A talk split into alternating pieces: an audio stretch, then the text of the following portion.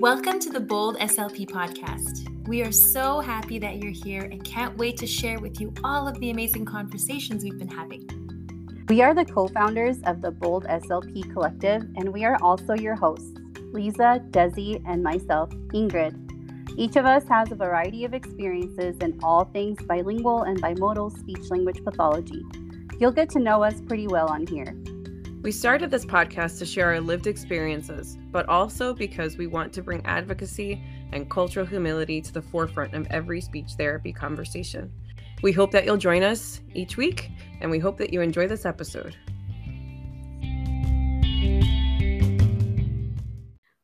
Hola y bienvenidos a un episodio especial de Bold SLP Podcast. Estoy aquí con Michelle, SLP de Guatemala, y estábamos platicando en inglés y le preguntaba si tenía un poco de tiempo para practicar un poco en español y platicar y le dije que hay que cambiar los roles. Me, enseñó el dicho de voltear la tortilla y ella me va a entrevistar a mí, preguntarme, preguntarme acerca de cómo es ser SLP bilingüe aquí en Estados Unidos. Bienvenida, Michelle. Hola, gracias. Es un gusto para mí estar aquí.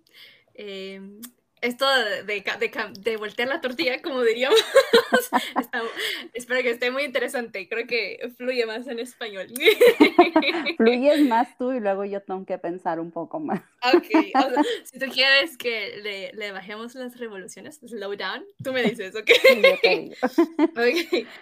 Yo quisiera saber cómo, cómo ven, eh, bueno, Tú eres terapista bilingüe allá en Estados Unidos. Me gustaría saber si te dan como opciones en estas cuestiones como de, prácticas cuando me estabas comentando que tenías que estudiar, pues estudias los cuatro años y luego tienes que hacer como un ejercicio como profesional, si no estoy mal, ¿verdad? Sí, la maestría y luego ahí en la, en la maestría están las 400 horas de práctica. Ah, ok. Digamos, esas prácticas te dan como oportunidad de de viajar o de, no hacerlas allí, sino que las puedes hacer eh, pues en otro lugar, como en otro país.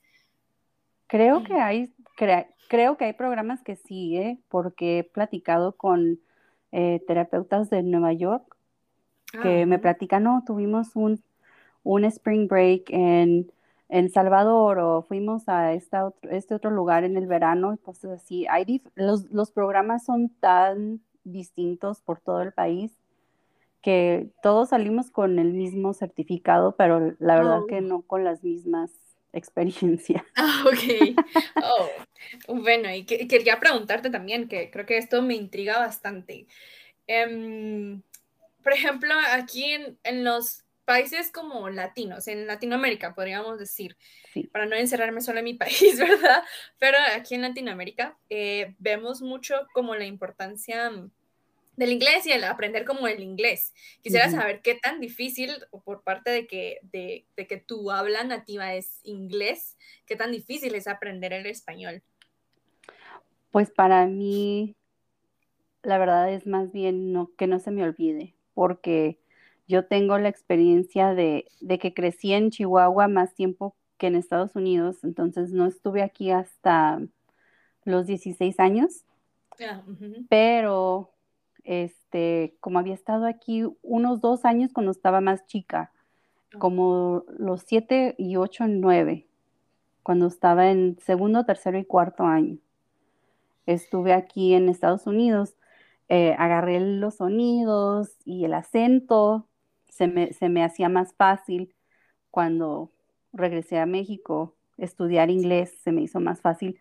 Y luego igual, como había estado en Chihuahua todos esos años, cuando vine a Estados Unidos, pues el español súper fácil y luego español, pues es el idioma que uso en mi casa, con mis papás, con mis familiares, entonces mi experiencia es diferente, pero sí sé de mis compañeras, por ejemplo, este, mi compañera Desi, que, que es casi segunda generación, ella dice, una, generación y media de familia que ha estado aquí en Estados Unidos y ella es eh, cubana americana Ah, y platica en uno de nuestros episodios que, pues cuando estaba chica, antes de entrar al preescolar, hablaba puro español en casa. Y luego al empezar el preescolar, este, pues medio se le iba dificultando más el español y luego llegó un punto que estaba en, en la prepa, en la high school, y de plano dijo, ya no quiero hablar español. Oh. Sí, o sea, aquí tenemos la dificultad de un idioma encima de la dificultad cultural y los prejuicios y todo eso que a veces pasa acá en Estados Unidos, de que ah, aquí nomás se habla inglés. Ujú. Y, y Desi platica en nuestro episodio de que tuvo como que reparar su relación con el español, porque pues. ella sí se graduó para seguir en una carrera de español, tiene Desi una maestría en español y luego viajó a España Oh. y luego ya regresó, fue maestra de español y luego hizo su carrera en SLP. Oh, Alarán, sí es totalmente una gran carrera. Y creo que eso también iba a eso era como a consultarte también, ¿verdad?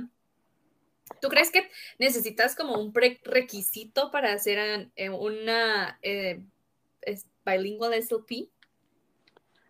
Como un prerequisito de hablar otro idioma. Mm, ah, Puede ser como el, exactamente como hablar el otro idioma o el, estu- el haber estudiado el idioma. O sea, ¿tú crees, por ejemplo, en mi caso, de que yo me quiera como convertir en una terapeuta bilingüe o terapista bilingüe, eh, tengo que estudiar definitivamente el inglés, así como de, de raíz, ¿me entiendes? Como de raíz toda la cuestión lingüística. Sí, la, no sé si has visto en Asha, te puedo mandar el, el, el área en donde dicen las cinco consideraciones para que puedas tú decir que eres bi- bilingüe, bilingual SLP. Y la Oh. primera que ponen ahí, que a veces nos da problemas, es proficiencia casi nativa. Dice near native proficiency. Oh, Que cómo la miden, quién sabe. sí. Y luego que depende de tus experiencias y todo eso. Entonces, para mí es más importante una terapeuta que conoce la cultura, que tiene humildad, que tiene buen entrenamiento y que hace buenas preguntas, que una terapeuta que se sacó puros cienes en español y viajó a España un año y no le importa de preguntar cómo vive la vida la gente y, y ser humilde y considerar la cultura de las personas. Ok, me- me Entonces es como un, una pregunta sin respuesta, la verdad, pero Sí. Ah, pero eh, creo que la respuesta está in- implícita. La verdad es que me gustó bastante la respuesta. Sí, porque creo que siempre cuando uno es bilingüe, pues cuando la gente o las personas es bilingüe, siempre, por lo menos yo tengo siempre la duda como a hasta qué punto puedo decir que soy bilingüe, ¿verdad? ujú, Como en dónde parte es esta cuestión, dónde puedo decir que sí y dónde puedo decir que no. sí. Es como un poco complicado, ¿no? Sí, y yo lo vivo como te decía cuando platicábamos fuera del aire en- con lo del francés. Yo no me Sí. sentiría a gusto haciendo una evaluación a una familia que nomás habla francés porque no me siento que soy así tan, tan preparada en francés. Pero si tengo un intérprete, me siento súper capacitada para hacer una evaluación eh, con consideraciones biculturales y bilingües, porque esa es mi, mi, mi expertise, mi área, Oh, biculturales y, y, y bilingües. oh, o sea que es totalmente distinto. Sí, porque aquí hay niños que son multiculturales, pero que nomás hablan inglés, pero la cultura también impacta. Por ejemplo, aquí en mi área hay mucha gente indígena Ah, que ha perdido su, len- su lengua materna, su lengua indígena, pero viven la- las tradiciones. Oh, Y, y nuestros, y nuestros test, nuestras, nuestros assessments, aquí como les decimos, no los consideran. Ah, ok. Entonces estaba platicando ayer con, con este otro podcast. Digo, mi primera experiencia donde me di cuenta que todo lo que me estaban enseñando en la escuela no era todo lo que iba a necesitar fue cuando tomé la clase esa de assessments, que como Oh, le ujú. dicen allá, Como evaluación. evaluación, sí, pruebas. Pero es assessments que es, tenías que aprender cómo, cómo se desarrollan las pruebas, Ah, cómo se escriben los manuales, cómo Oh. se hacen los puntajes, cómo todo, todas las estadísticas y todo eso de, de hacer lo- las pruebas. Y tenías Oh. que encontrar a alguien con quien practicar. Y pues yo encontré a mi vecina, que era así, México-americana como yo y bilingüe. Mi vecina, pues, en mi comunidad, pues. Y muy rápidamente me di cuenta leyendo el manual de esa prueba que esa niña no estaba representada en, en esa prueba. O sea, la gente que, hubiera- que habían usado para desarrollar esa prueba no, no incluía a nadie bilingüe. Sí, pues. Sí. Híjole. Y dije, bueno, pues, ¿qué hago? Les estaba platicando que fue mi peor calificación en toda mi vida esa clase y no puedo creer que ahora es lo que más hago Y y te gusta más me gusta. Ay, qué bonito. Sí, por estar haciendo tantas preguntas, ¿ves? Por eso te decía te- que te veo así con las ganas de, de hacer cambio y de tomar iniciativa, porque sí, o sea, haces las preguntas de oiga, ¿qué hago si esta niña no está en esta prueba? Sí, creo que sí. La verdad es que a, veces me considero, bueno, no a veces, me considero como, como una persona que se quiere comer el mundo, pero que estoy como muy entusiasmada en aprender muchísimas cosas. Entonces creo que sí. Entiendo bastante lo que tú dices y, y me gusta mucho que, que me hayas podido como compartir eso. Sí, Y pues ahora una, pues como, no sé si es pregunta, pero por ejemplo, si tú tuvieras que decirle a, a algunas terapistas, terapeutas que se quieren convertir o que quieren ser como terapistas bilingües, y digo bilingüe no, no solamente en, en inglés, porque aquí en Guatemala eh, hay 22 idiomas, ¿verdad? Hay- aparte del español, hay 22 idiomas mayas, entonces eh, ah, hemos tenido población y si hay población de, de esas comunidades, ¿verdad?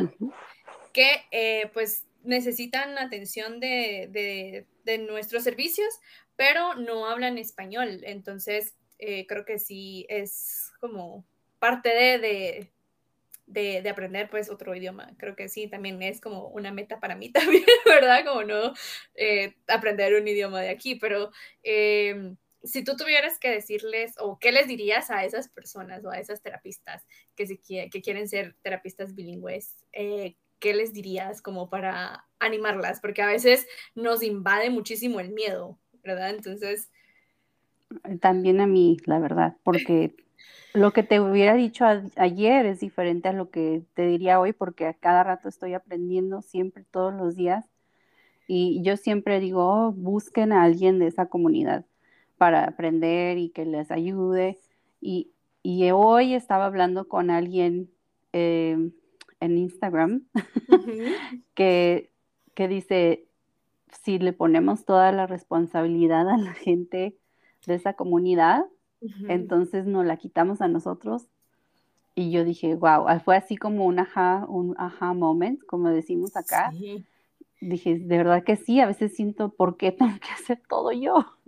Cuando yo, cuando yo estoy en ese lado de la moneda, ¿verdad? Sí, totalmente de Y acuerdo. no había pensado en la- el otro lado de la moneda, que es, le quitamos la oportunidad a la gente que es monolingüe de usar sus estrategias y lo que, lo que han aprendido para servir éticamente. Entonces, eh, como que llegué a un término medio de que, ok, consulten para saber que están haciendo lo correcto en términos de lenguaje y cultura, pero usen todo lo que sabemos de este, evaluaciones dinámicas, de diferentes formas de asesorar y de evaluar, que no son nomás estándar de 1 y 0, 1 y 0.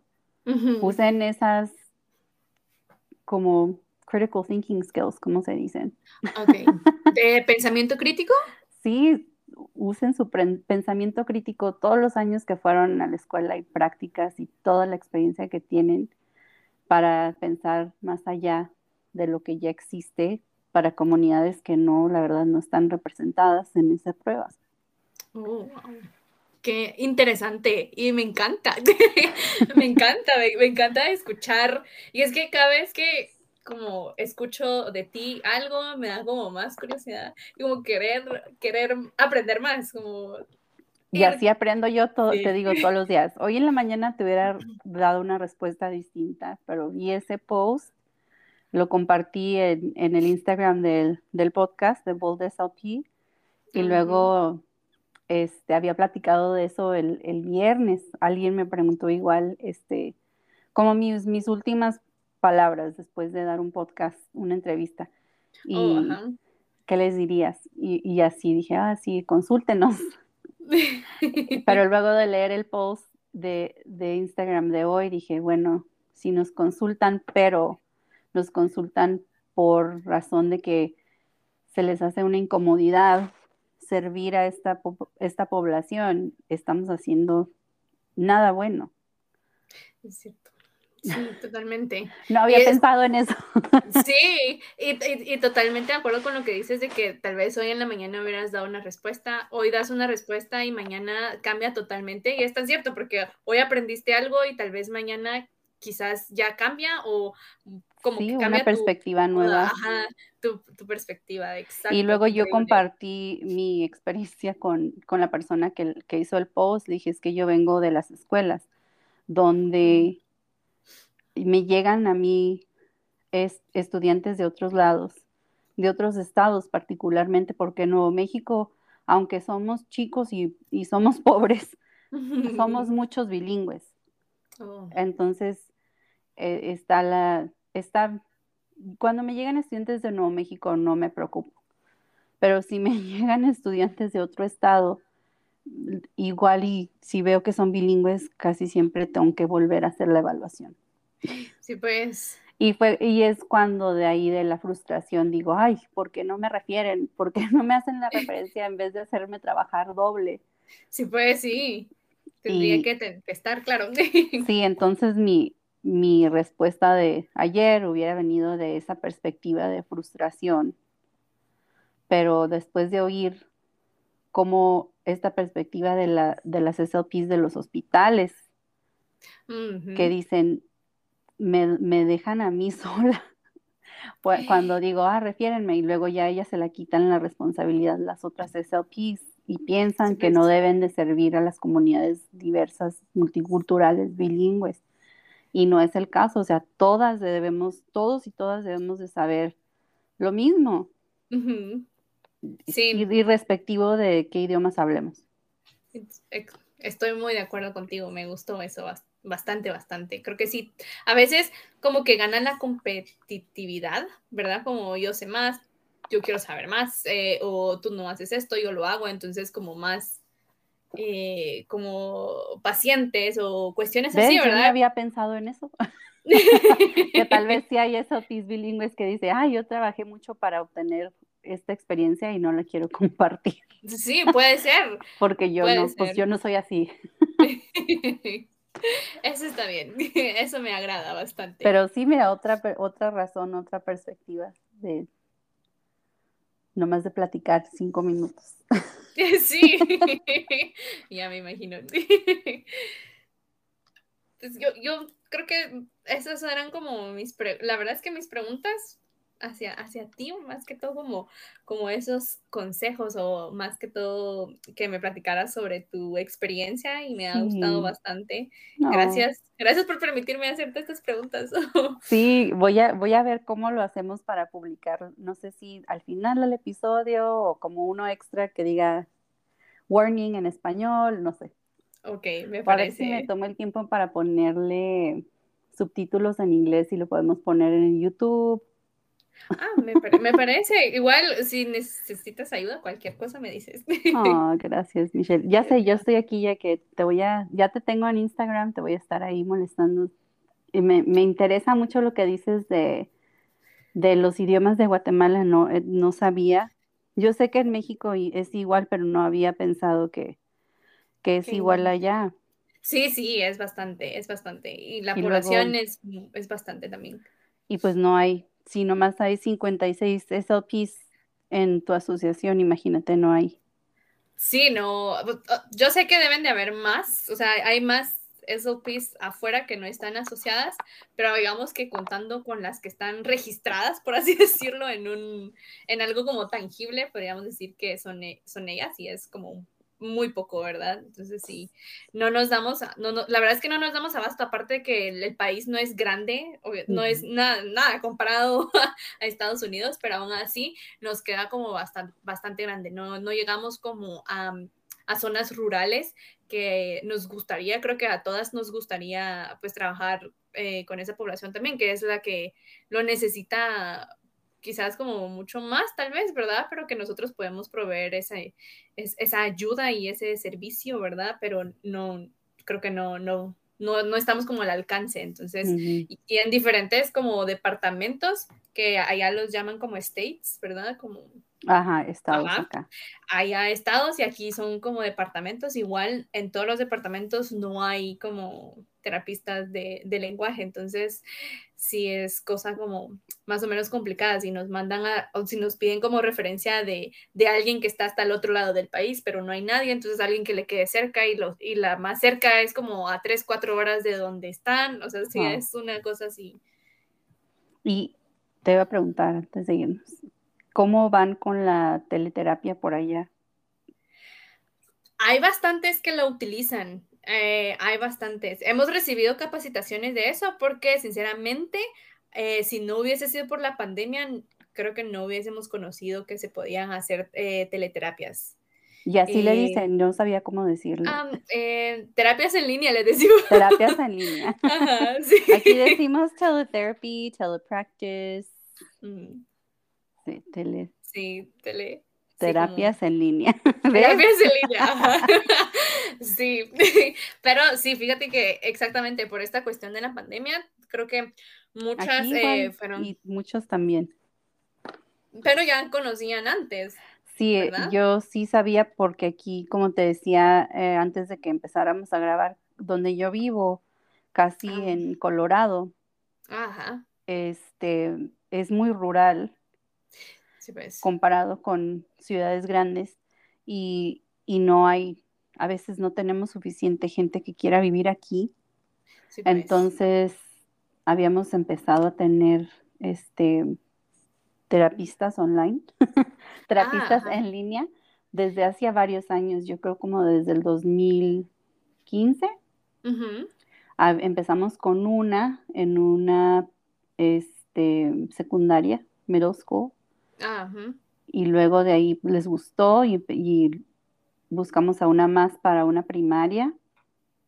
Y el, año, este año pasado teníamos dos en preescolar, dos en primaria o tres. Ah, y luego una conmigo, porque mis, mis números estaban muy altos y me pusieron a una conmigo que me ayudara con, con 10 de mis niños. Oh, wow. Ah, eso es bastante, eso es bastante bueno. Yo creo que aquí el problema no es como nosotros las terapistas en el sentido de que nosotros nos adecuamos a, todo, ¿verdad? O sea, si es en línea, si es como sea, el, como el issue aquí es como los papás que a veces no creen que eso funcione, es como de tratar, no solo cuesta, digamos, que que crean como que en nuestro servicio, ¿verdad? En lo que nosotros hacemos, aparte si es teleterapia o terapia en línea, es como de convencerlos de que eso sí funciona. Entonces sí, es, la verdad es que es un poco difícil, pero sí. depende. Sí, sí. A, a, mí se me hizo difícil con los niños más chiquitos de tres años. Bueno, es que sí, me imagino, porque como, ¿cómo? Pero igual, como dices tú, si los papás estaban listos y en el equipo y, cooperando, si sí, teníamos buen, buen avance. Y luego lo más, más difícil que se me hizo fue cuando estaban los niños en la escuela y yo en mi casa. Mm. Cuando estábamos medio que sí, medio que, no, le, le, hablábamos, decíamos que era hybrid, como híbrido, ah, ciertos niños en línea, ciertos niños en la escuela y yo en mi casa siempre en la computadora. Eh, eso fue lo que, lo que se me hizo más, más difícil cuando estaban en la escuela y especialmente niños con discapacidades severas o niños que no hablan, niños que necesitaban evaluaciones de AAC, como, como decías tú, que apenas estabas viendo eso y dije, ¿cómo lo voy a hacer online? Sí, qué difícil. Sí, tuvimos que, la verdad, estábamos muy, muy atrasadas con muchas evaluaciones porque teníamos que este, postergarlas para cuando estuviera el virus menos, menos fuerte. Sí, bueno, pero bueno, Michelle, qué gusto. Igualmente, qué gusto poder platicar contigo y conocerte un poco más. Sí, sí, ahí seguimos platicando, ¿eh? Está bien, me parece. Bueno, ya te tomé un chorro de tiempo, disculpa. Ah, no tengas pena. Igual tú, de, perdóname. Nos vemos, que tengas bonito fin de semana ya. Feliz noche. Buen fin de semana. Adiós. Bye.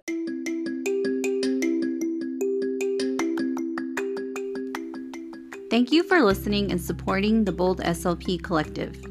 You can find a closed caption version of this podcast on our YouTube channel. We will also have show notes on our website. If you enjoyed this episode, we'd really appreciate it if you do all the podcast things follow, subscribe, download, and review. And don't forget, we love hearing from you, so connect with us on Instagram at the Bold SLP Collective. Stay bold and humble. See you next time.